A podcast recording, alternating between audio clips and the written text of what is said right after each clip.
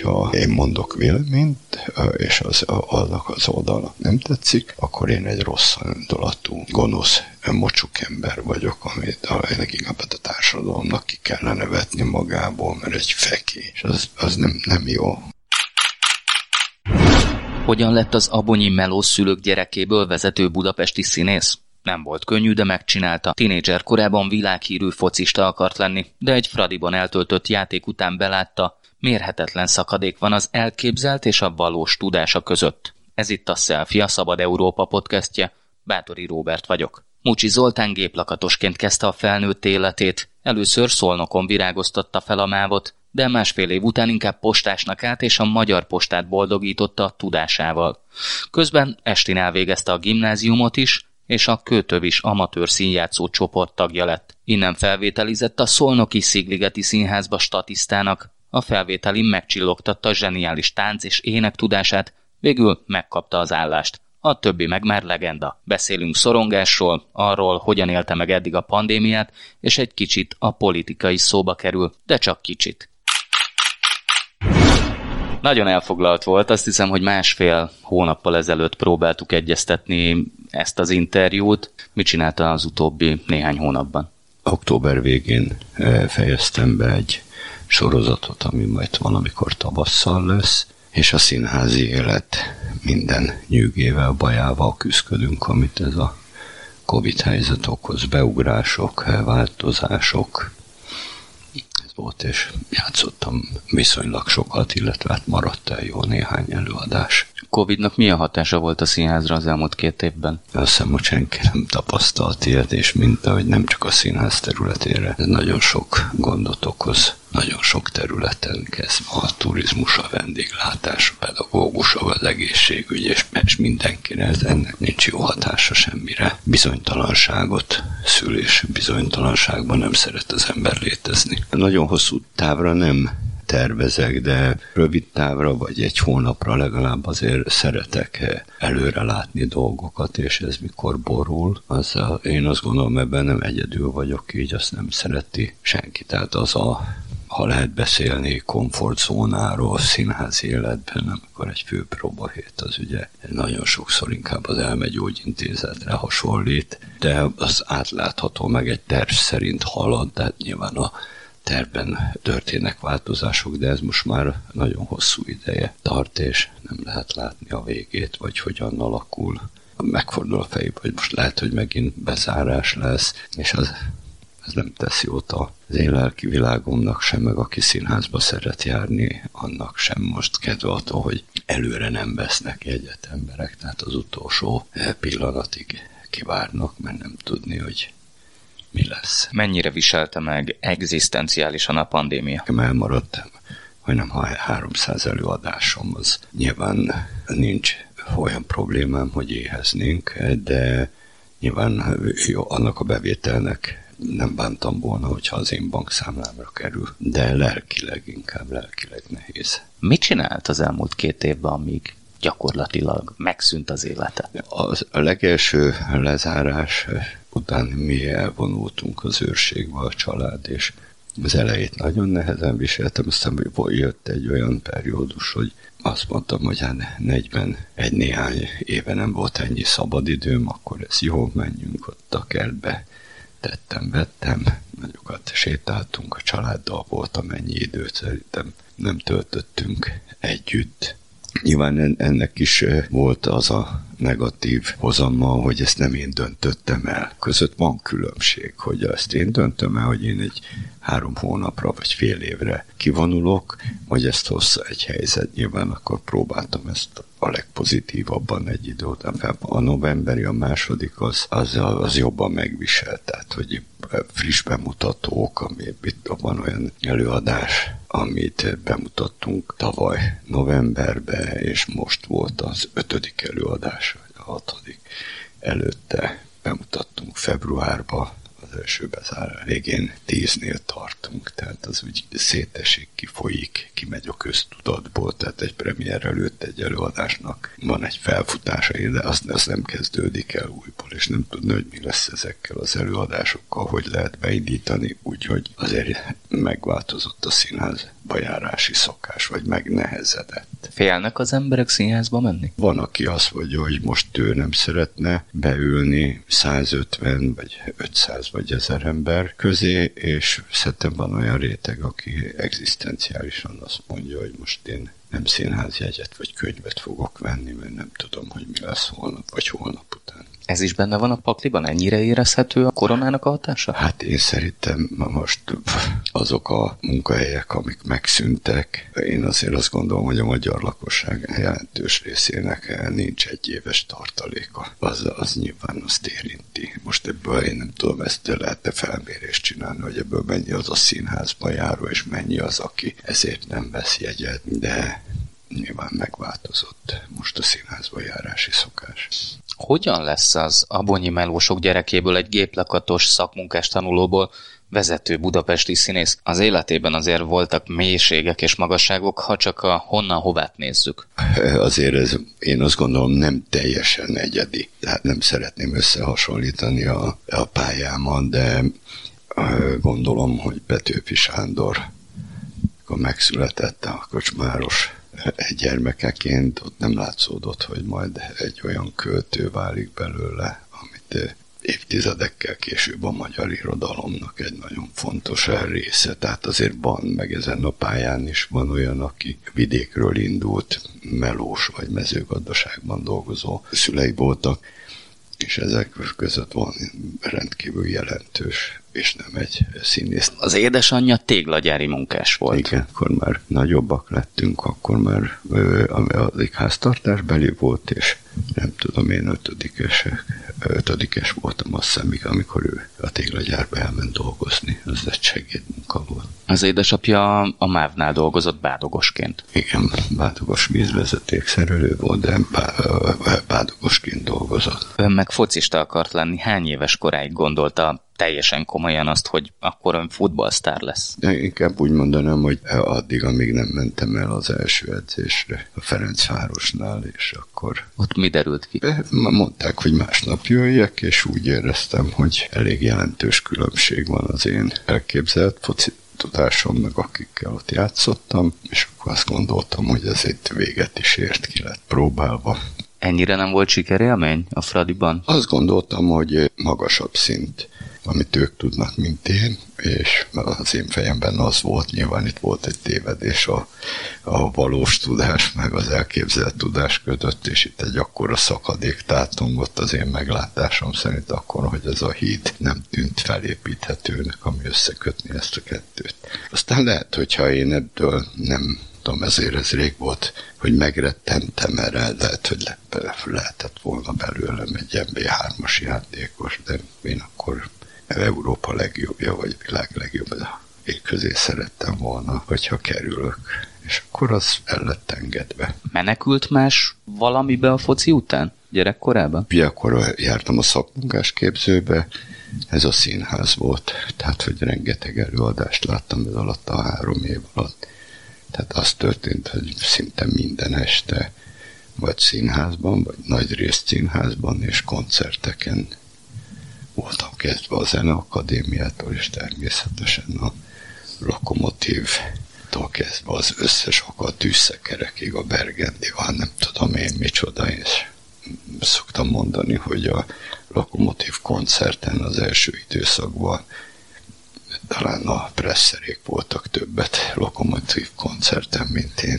Úgy tűnik, mintha menekült volna a bonyból. Mehetett volna Ceglédre is eh, szakmunkás képzőben, de helyett... Mehettem volna Ceglédre, Szolnokra, ebbe azért elsősorban az volt, hogy a Budapesten vagy akkor közelebb vagy a 9. kerülethez, a Ferencvároshoz, mint Ceglédről vagy Szolnokról. Tehát ez volt igazán a hívó szó, hogy én akkor Budapestre kerülök, és a Ferencváros játékosa leszek. Ez volt az én tervem az induláskor. Nagy volt a kontraszt Abony és Budapest között? Mi volt a legsokkolóbb benne? Hirtelen nagyon nagy lett ez a kabát rám, másfelől meg rengeteg újdonsággal, tehát azért két-három százalékkal pergőbb az élet Budapesten, mint a Vonyban.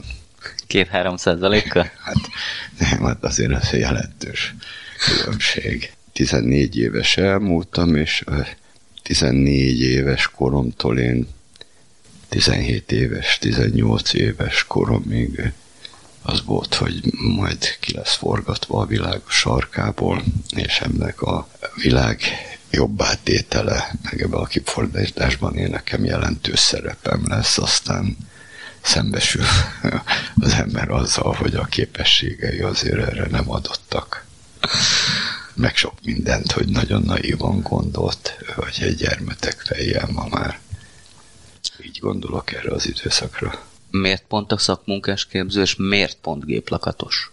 Miért nem ment gimibe? Négyes tanuló voltam, ötödiktől nyolcadig ez 4,6 és 3,9 között mozgott. Azt éreztem, hogy egy budapesti gimnáziumhoz ez kevés, és ott mehettem volna a Bonyba gimnáziumba Ceglédre, de az, ez, hogy én onnan el akarok jönni, ez, ez felülírta ezt a tervet. A édesapám azt szerette volna, hogy menjek gimnáziumba, eltelik négy év, és akkor majd talán én is jobban látom, hogy mit szeretnék, merre szeretnék menni, és nyilván ha ez úgy alakul, akkor feltételezhetően akkor ez egy másik életút lett volna.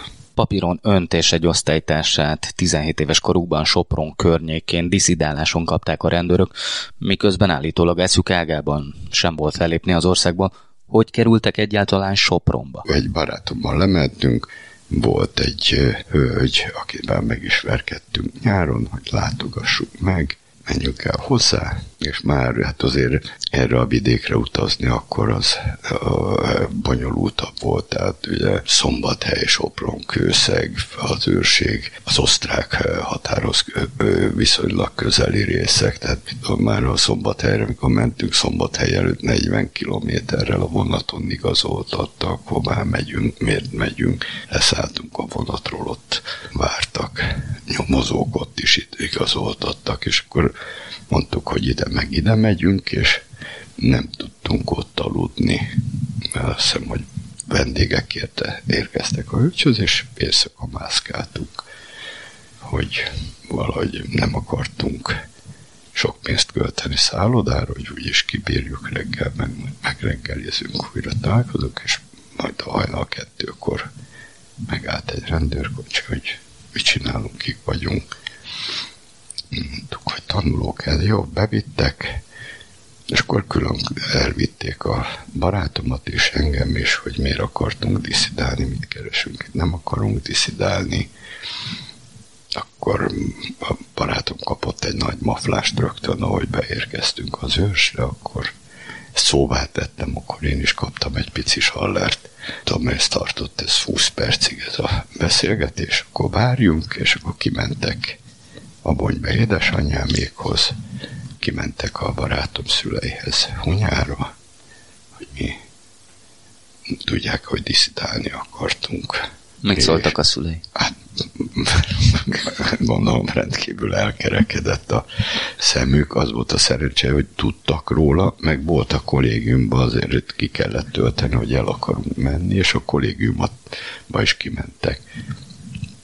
Hogy tudják, és akkor mit ben voltunk hajnal 2-3-tól 9-ig, mondták, hogy akarjuk-e, hogy visszavigyenek oda, ahol megköszöntük, hogy majd elsétálunk mi. Gyakorlatilag 16-17 éves koráig nem is nagyon volt köze a színházhoz. Ha jól tudom, akkor általánosban... Volt egy általános iskolában részt vettem, a magyar tanárnő rendezett egy mesedarabot, Maradandó élmény volt? Sem, nem, nem, nem érintett meg, tehát úgy emlékszem, hogy meg volt. Talán kaptunk akkor egy ötöst magyarból, azért, hogy részt vettünk abba a próba folyamatban, meg az előadásban. Ennyi nem. Mikor a szakmunkás képző után visszamentem, de akkor még másfél évig a Avonyban éltem, utána Szolnokra költöztem, és addig ez fel sem merült, tehát engem 19 évesen hívott el egy barátom ebbe a Kőtövis nevű amatőr csoportba, tehát hogy hogy készül egy darab, egy előadás, ez a szó legnemesebb értelmében egy amatőr együttes volt, Trömböcki Péter vezette, egy újságíró, aki, akinek igazán Tiból ebben ő egy ilyen népművelői feladatot látott. Az én megítélésem szerint, hogy fiatal emberek foglalkozzanak irodalommal, beszélgessenek művészetről, meg ne az utcán csámborogjanak, hanem valamilyen tartalmas időtöltés legyen, és ebben közben létrehoztunk előadásokat, és én egyrészt nagyon tetszett a csapat, az emberek, meg hogy létrejön egy mű, az az út, és nagyon sok biztatást kaptam. Egy-két évet még uh, uh, visszaugranék az időben, ugye miután befejezte itt a szakmunkásképzőt, utána visszament a bonyba. Helyezkedtem Szolnoki Mávnál. Élete munkája volt? Hát olyan szempontból igen, hogy jelentősen emelkedett a magyar államvasutak színvonala.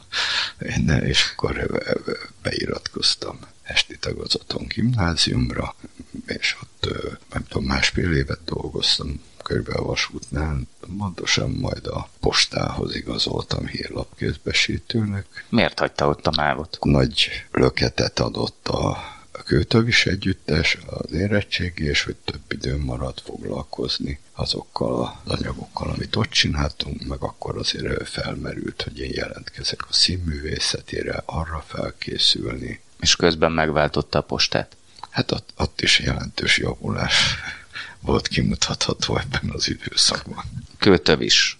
Milyen volt ez a közeg akkor? A szolnoki kőolaj vállalatnak volt, tehát ő biztosított nekünk helyet, ahol próbálhattunk, és akkor fel kellett lépni március 15-én, november 7-én, amikor április 4-én, vagy hogyha a cég kért valamit, verses műsort, ezért ennyi volt cserébe az elvárás, és csináltunk előadásokat, azokkal mentünk fesztiválra, és itt volt a bolti eladótól a titkárnőig, a tanárig, a mérnökig, mindenféle nagyon vegyes ö, ö, csapat volt. Nekem nagyon fontos időszak volt ez is, tehát találkozni ezekkel az emberekkel. A kőtövisben a helyén érezte magát? Hát, ezzel nekem mindig volt problémám, hogy itt, itt nem volt kisebb rendűségi érzetem, mert ott azért ez egy nagyon vegyes csoport volt, és nagyon elfogadó emberek voltak egymás elfogadó és a másikra kíváncsi emberek. A színháznál, ahol szintén elfogadó közeg volt, bennem volt egy jelentős görcs egy jó ideig, hogy mit keresek én itt, hogy kerültem, tehát itt, itt bekerültem egy fantasztikus, egy csoda helyre, és vajon én ide való vagyok-e? Tehát ez egy néhány évig bennem volt, amit közben velem senki nem éreztetett, tehát ezt én csináltam magamnak, vagy én teremtettem meg ezt a belső hangulatot. Miből fakad ez? Hát de biztos attól, honnan jöttem abból a, a közeg, hogy az én műveltségem, vajon ez megfelelő ide, elége ide, amit ma már úgy gondolom butaságnak tartok, mert ha ezt éreztette volna bárki velem, akkor ez teljesen jogos érzés lett volna, de nagyon sok segítséget kaptam kollégáktól, meg nagyon sok barátot lehetem én ebbe a közegbe. De ez a szorongás, ez miben ütközött ki? Abban, hogy bizonytalan voltam eh, magamban nagyon-nagyon sokáig. Egyszerűen azért a személyiség kérdése is, és nyilván lehetne ezzel többet foglalkozni, vagy elmerülni benne, hogy miért alakul ki egy emberben, az, annak szerintem nagyon-nagyon sok összetevője van, tehát hogy milyen sikerélményei voltak előtte, milyen az ő elfogadottsága gyerekként, milyen a az ő helyzete egy közösségben, meg egyáltalán hová helyezi magát. Tehát, amit mondasz, azért a személyiség kérdés, hogy te félénk leszel, egy olyan, aki mindig elő szeret, mindig középpontban szeret lenni, annak, annak ezer-ezer oka van. Hogyan leplezte ezt a bizonytalanságot? Leplezte egyáltalán? Kellett? Nyilván ezt nem mondogat ez, ez bennem volt, ezt nem éreztette, nyilván próbáltam magamat elfogadtatni, úgy a a munkámmal, meg munka után a beszélgetések a szünetben, vagy a büfében is, ha nem ilyen lett volna közeg, akkor valószínűleg innen is elmentem volna, mint a e, Fradi edzésről. Én ezt én magamnak kreáltam ezt a nehéz helyzetet egy jó ideig. Mikor békélt meg vele? Hát most még inkább úgy mondanám, hogy azon az úton vagyok, hogy kezdek megbékélni ezzel a helyzettel. Még mindig nem? Hát, de, de, de azért az, abban biztos vagyok, hogy ebben, ezen a palettán színházi életnek, színház azért nem, nem ártottam sokat neki a közegnek. Tehát, hogy azért azt gondolom, hogy van helyem, tehát ez a néhány évtized az bizonyítja. Ötövistől 79-ben uh, átigazol a Szolnok Szolnokra. Szol... Igen. De hogy egyetlen hogyan tudott róla, hogy segédszínészt keresnek? Szolnokon? Hát ugye ez meg volt hirdetve a Szolnok megyei néplapban, és az egyik költővisten a Szolnok megyei néplapnál volt titkár, és szólt, hogy bemész, meg a Trömböszki Péter az újságíró ennél a lapnál dolgozott, és ők szóltak, hogy van ez, és hogy próbáljam meg. Milyen volt a felvételi? Hát vicces, nem tudom, hogy találódott ki, vagy hogy mentünk bele. 40-60 ember jelentkezett, és a színház részéről Kerényi Imre, néhány színésznő, díszlettervező, jelmeztervező, dramaturgok voltak bent a rendezők a felvételin, és hogy menjen be mindenki, és akkor láttuk, hogy a másik. Egyszerre? Beült a próbaterem volt, van egy nagy próbaterem, és ott ült mindenki, és akkor vagy szóltak, hogy maga bemutatkozott, mit hozott, mondjon, és akkor leültél, jött a másik, és akkor, mikor vége volt az egésznek, akkor mondták, hogy majd értesíteni fog ják azokat, akik felvételt nyertek. Tehát egy nagyon furcsa volt, hogy ott egymás előtt szerepeltünk. És mivel készült? Szerintem vittem Sziránó ormonológot, szerintem vittem Don Quixote-t, meg verseket.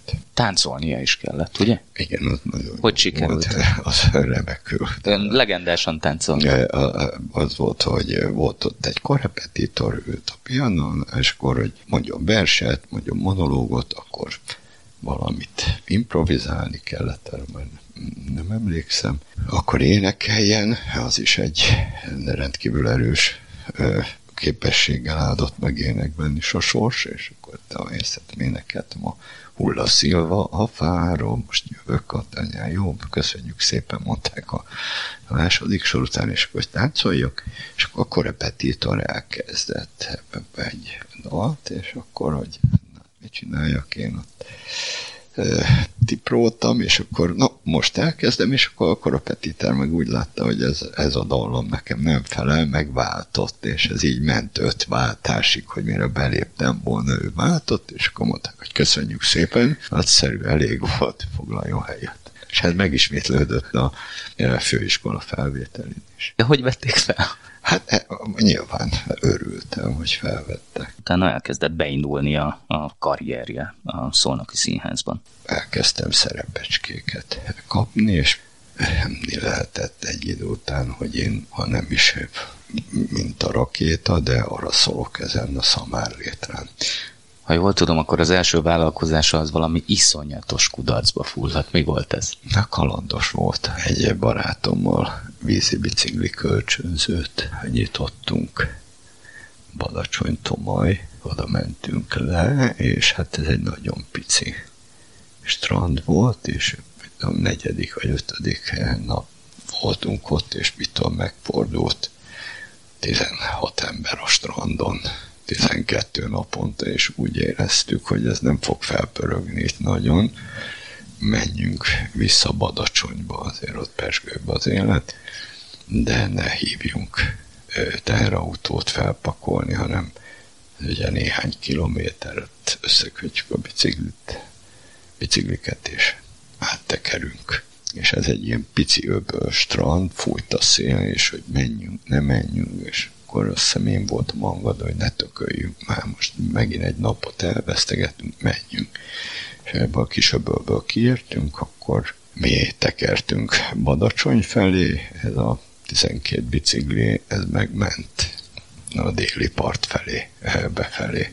És akkor szerintem a közepe felé jártunk a Balatonnak, rettenetes érzés volt, hogy szürreális, hogy tekered, és teljesen más irányba, és hogy ez mi lesz.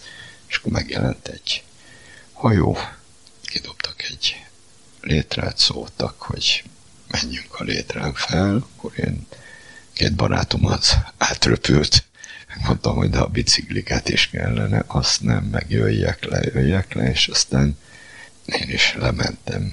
De a biciklikről, vagy felmentem a hajóra, és láttuk, hogy a biciklik mennek déli part felé, és akkor kivittek, leraktak, beültünk autóba, másnap, ez már délután volt, és összeszedtük a déli parton egy olyan 15 kilométeres körzetben elég rodgyant állapotban. A vízi bicikliket, akkor úgy gondoltuk, hogy ezzel ne tekerjünk vissza az északi partra, hanem teherautó, szerelő, tehát nem, nem egy sikertörténet volt, de sok tanulsággal szolgált de aztán nem, nem nekem való volt. Mielőtt elkezdtük ezt a beszélgetést, a selfit, azt mondta, hogy a politikai kérdésekkel, hát hogy is mondjam, csinyán bánjak, mert nem nagyon szeretne ezekre válaszolni.